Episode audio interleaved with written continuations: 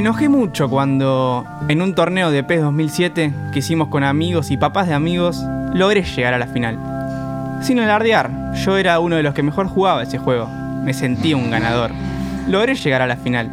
Mi rival en aquella final, mi hermano. Yo, el Real Madrid, él era el Milan. Llega el minuto 87, íbamos 2 a 2. Última jugada, ataca Kaká, yo intentando defender lo mejor posible. Y mi hermano, haciendo un miserable y cobarde, pasa el medio para ganar el partido y la final. Lean, sos un cagón.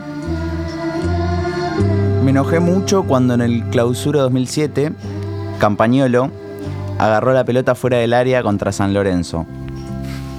Flaco, tu trabajo literalmente es agarrar la pelota dentro de un rectángulo y evitar que entre dentro del otro. ¿Cómo te puedes equivocar tanto? En fin, lo echaron, entró Martínez Bullota y Racing, que iba ganando 3 a 0, perdió 4 a 3.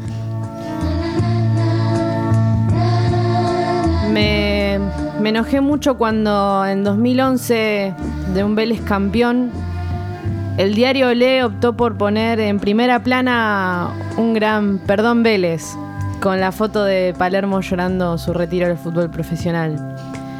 Y un Silva chiquito en la esquina de la portada festejando el título, como si no hubiese significado nada. Eh, yo me enojé mucho cuando en un cumpleaños mío de chiquito, que festejé en una canchita de fútbol, el profesor que hacía de árbitro me quiso dar un regalo y me dijo, anda al área, tírate y te cobro penal. Yo fui, un amigo me agarró y me hizo penal en serio. Nadie me creyó que fue penal. Y a la vez sentí que todavía me debían el regalo. Ah, ¿y el penal?